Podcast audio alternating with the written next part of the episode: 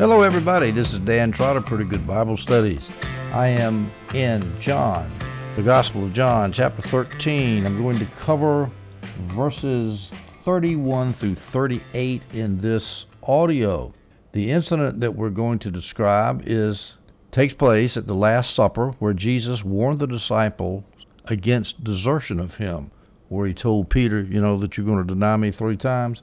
There are three parallels in the Synoptic Gospels in Mark chapter 14 verses 27 through 31, in Matthew 26 31 through 35, and in Luke 22 31 through 38. I've already done an audio on this incident in when I discussed Mark 14 verses 27 through 31, and so I will splice that audio in here. So that splice of Mark 14 27 through 31 begins now.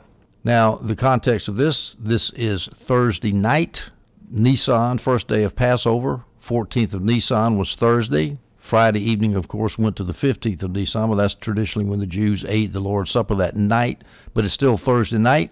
He is going to later on, after when the Lord's Supper breaks up, he's going to go to Gethsemane, and get arrested, taken before Caiaphas, taken before Annas, taken before Herod, taken before Pilate, and finally crucified the next day about midday. So that's where we are. We'll start in chapter 14, verses 27 through 31. I'll read that first out of Mark. Then Jesus said to them, All of you will run away, because it is written, I will strike the shepherd, and the sheep will be scattered. But after I have been resurrected, I will go ahead of you to Galilee. Peter told him, Even if everyone runs away, I will certainly not. I assure you, Jesus said to him, today, this very night, before the rooster crows twice, you will deny me three times. But he kept insisting, If I have to die with you, I will never deny you. And they all said the same thing. Now, first of all, let's take care of this little harmonization detail. Mark says that before the rooster crows twice, you will deny me. The other three passages, Mark, Matthew, Luke and John say before the rooster crows, period. So, how do we reconcile that? Well, it's very simple. The NIV Study Bible says that some texts don't have twice in there, but there's no indication of that that I see in my Holman Christian Study Bible. And John Gill says there's no need to go to that in order to reconcile it. It's the simple fact that roosters crow, crow twice. Once on the third watch in the middle of the night, the Roman watch would be between 12 and 3 in the morning.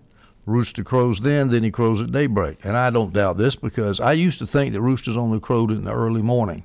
But I lived next to a particular rooster, and one night I was out on my porch in the middle of the night, walking around, couldn't sleep. For some reason, I was out there in the dead of morning, and I heard the rooster over there just crowing away. And when I was in China, in rural places, in the middle of the night when I'm trying to sleep, I hear the roosters crowing away, early morning hours. So I, I don't doubt this in the least.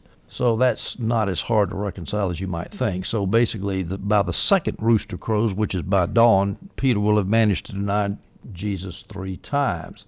Now, mm, as far as the parallel passages go, Matthew 26, 31 through 35 is almost exactly the same as Mark, and so we'll go through Matthew and discuss Matthew and Mark at the same time. Later, we'll have to pick up a few details in Luke and in John. Now, Luke, or John, I should say, John has a lot of stuff, and Luke does too. Luke has some stuff that goes on at the Last Supper that are unique to Luke and unique to John. And so I won't cover those things. I'll mention them, but I won't cover them. They will be covered when we go over Luke and John, when I do the audios and Luke and John. But just to set the scene here before before we get to the story of Peter saying he would never deny Christ, let's see what Jesus said at this Last Supper. I'll just read it from John 13, 31 through 38. When therefore he was gone out, that was Judas, and that was what the last thing we covered in the last audio, the last incident. Jesus had pointed out that Judas was, was a betrayer, and Judas hightailed it out of the Last Supper, went to the high priest to, to tell them where Jesus was, or was planning to be. Verse 31 in John 13, when therefore he was gone out, that's Judas, had gone out, Jesus saith, Now is the Son of Man glorified, and God is glorified in him. And God shall glorify him in himself. That's talking about at the resurrection. And straightway shall he glorify him. Little children, yet a little while I am with you. You shall seek me, and as I said unto the Jews, Where I go, you cannot come. So now I say unto you, a new commandment I give unto you, that you love one another, even as I have loved you, that you also love one another. By this shall all men know that you are my disciples, if you have love one to another. So you see, some, of the most popular and profound sayings of Jesus were said at this Last Supper. In fact, the foot washing of the disciples was at the Last Supper. The idea you serve you serve your brother like slaves, and you love them. You wash your feet. You love one another. And at this point, we get the the part of John that, that parallels Matthew, Mark, and Luke. Simon Peter says says unto him, Lord, where are you going? Jesus answered, Where I go, you cannot follow me now, but you shall follow me afterwards. Now, what he's saying is, Simon thought he was probably going off to some far geographical place, but actually Jesus was talking about he was going to heaven, and and Jesus is telling Peter, you can't go to heaven right now, but you'll follow afterwards. You'll see me in heaven. Of course, that's when Peter was crucified upside down in Rome. All right, so that's the background. Now let's go through the passage about Jesus warning Peter not that telling predicting that Peter will deny him three times. Let's go through this closely. We'll go through the Matthew version, the same as Mark. My notes are in Matthew, so it's easier for me. Then Jesus said to them, Tonight all of you will run away because of me, for it is written, I will strike the shepherd, and the sheep of the flock will be scattered. This is a quote from Zechariah 13:7. Jesus is always quoting the written scripture, for it is written, it is written, it is written, occurs over and over again in the Gospels. Zechariah 13:7 says this, Sword awake against my shepherd, against the man who is my associate. This is the uh, this is the declaration of the Lord of hosts. Strike the shepherd, and the sheep will be scattered. I will also turn my hand against the little ones. The associate of the Lord of hosts, the Lord of hosts is Yahweh, God the Father. His associate is Jesus. The shepherd is Jesus. He's going to be struck. The sheep, that's the disciples of Jesus, they're going to be scattered. And I will turn my hand against the little one. That's the little ones are the disciples. And it doesn't mean that God is angry at the disciples. It just means he's in control of events, and the events are going to be such that they're going to be scattered. So it says, I will turn my hand against the little ones. So it wasn't just Peter that fell away, all of them fell away. In fact, we see this in verse 56 in Matthew 26 at the Garden of Gethsemane when Jesus was arrested. Every last one of them, all of them, all 11 that were left, hightailed it out of the Garden of Gethsemane so they would not get arrested. Even though John did hang around for the crucifixion, the rest of them went into hiding. Jesus continues, both in Mark and in Matthew. He says, After I am raised up, I will go before you into Galilee. That's Mark 14, verse 28, and Matthew 26, verse 32 notice that he tells them he's going to be resurrected. Now, the disciples had a real hard time with that over and over and over again. Starting at the end of his Galilean ministry, during his Perean ministry, he said, "I'm going to be resurrected," but they didn't believe it. It was that was off their radar scope. They couldn't understand that. They did understand it though after they saw him the Sunday after the resurrection. Jesus told the disciples here to meet him in Galilee after the, res- the resurrection. And after he rose, he met the women in after the resurrection, and he told the women to tell the disciples to go meet him in Galilee. And also, an angel who met the women after the resurrection told him, told the women, go tell the disciples, meet Jesus in Galilee. So they had plenty of instruction. Jesus was thinking ahead, planning ahead how to start his kingdom after his death and resurrection. We see this in Matthew 28:16. The 11 disciples traveled to Galilee. They did exactly what Jesus had said, to the mountain where Jesus had directed them. We don't know the mountain, but it was some particular mountain that Jesus had said. Matthew 28:10, we see Jesus telling the women after the resurrection. Then Jesus told them, "Do not be afraid. Go and tell my brothers to leave for Galilee, and they will see me there."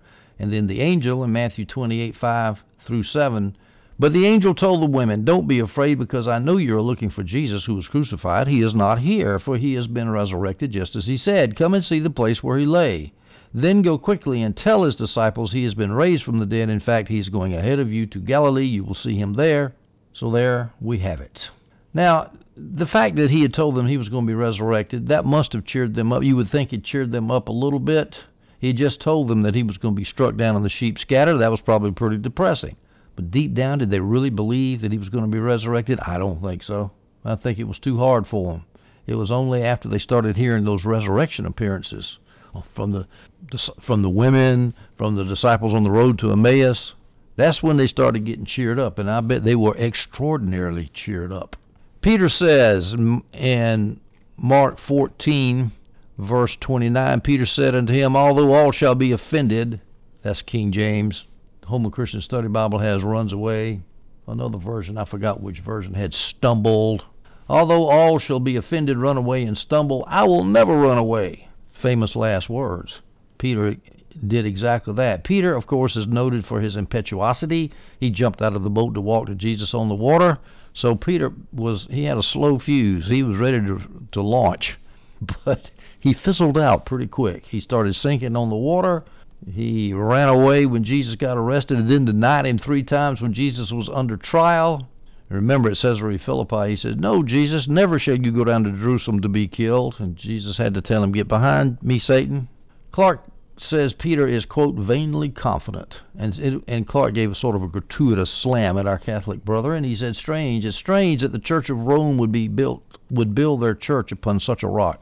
Well, to be fair to Peter, now remember this is before Pentecost, and I'm sure the Catholics would respond that way.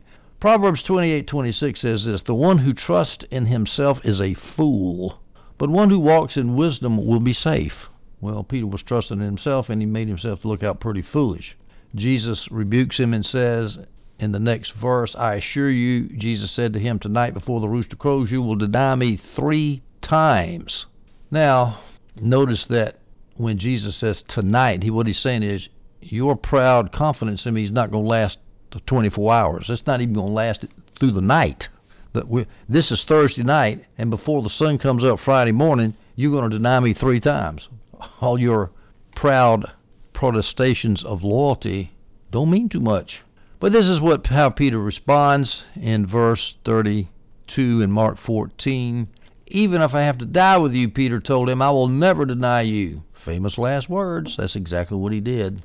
All the disciples said the same thing. Now, you notice the disciples are joining in with Peter on this. Peter gets most of the blame because he stuck his neck out the most, but the other disciples were saying the same thing. Now, in my opinion, the disciples were just as foolishly cocky as Peter was. However, to their credit, John Gill points out, they were expressing abhorrence at the thought of Jesus dying. They were ignorant of their own weakness, I guess just like Peter was. They probably wanted Jesus to know they had nothing to do with Judas's betrayal plot. That's an idea I had. They wanted to say, no, no, no, I, I have nothing to do with what Judas, Judas did. And they at least wanted Jesus to know they had as much love as Peter had. Remember, these disciples loved Jesus. I mean, how could you help but love Jesus? He's the most lovable human being in the history of the planet because he was perfect. He was God. Now, Peter knew that Jesus was in mortal danger. It had to be clear to him, but he was willing to die at that point. But his courage failed him when push came to shove. Same thing with the disciples. They all scattered. Verse 56 at the Garden of Gethsemane, they all scattered despite the fact that they were protesting their loyalty. Now let's go to Luke chapter 22, and we'll drop down to verse 31 and pick up the part of the same story. It's a little bit different, so we get some more details. Jesus looks at Peter and he says, Simon, Simon, look out. Satan has asked to sift you like wheat. But I have prayed for you that your faith may not fail, and you, when you have turned back, strengthen your brothers. Well, here Jesus is assuring he's already told Peter the bad news. You're going to deny me three times, but then he gives him some good news. You're going to come back. When you've turned back, you're going to be strong enough to strengthen your brothers. And I have prayed for you that your faith not fail. Now, why would Satan asked to sift Peter particularly? Probably because Peter is the head apostle. He was the one that was the leader of the apostles. He was the most prominent. And of course, that's what the devil loves to go after. You, take a leader down, you take down their whole all the followers automatically. That's just warfare strategy, and the devil is he's fighting a war against Jesus. Now it's interesting to me that the devil would go to Jesus to ask him anything. Uh, it just amazes me. But as Jesus said, Satan has asked. I'm sure Jesus said, "No, I don't think so, Satan. Get out of here. You're not going to sift Peter. Peter's going to do just fine." And he did. After the Holy Spirit fell, he was one of the most courageous people you'll ever want to know, and he ended up being crucified upside down in Rome after spreading the gospel for the rest of his adult life. Let's look at what John Gill says about what Peter did after the after um, not after Pentecost actually, but after uh, Jesus had resurrected. Quote, Whereas all the disciples forsook Christ and fled, some away some one way and some another, Peter, after his recovery, got them together again and returned with them to Jerusalem. When they with him assembled together till the third day Christ was risen, he, he, Peter, strengthened there the disciples' faith in the Messiah and put them upon filling up the place of Judas by choosing another apostle. That's when he got them together in Acts chapter 1, and they chose Matthias to take the place of Joseph, also known as Barsabbas, also known as Justus. Peter was in charge of all that, and on the day of Pentecost preached a most excellent sermon. And before Pentecost, even uh, the, the week after Jesus died, the Sunday after he died, he got them together all in a house there. He gathered them together to receive news from the women Mary Magdalene, especially, I think at first, came and said, Hey, he's risen, he's risen. And then, of course, when we get to Pentecost, he preached a most excellent sermon, the famous Peter's Pentecostal sermon.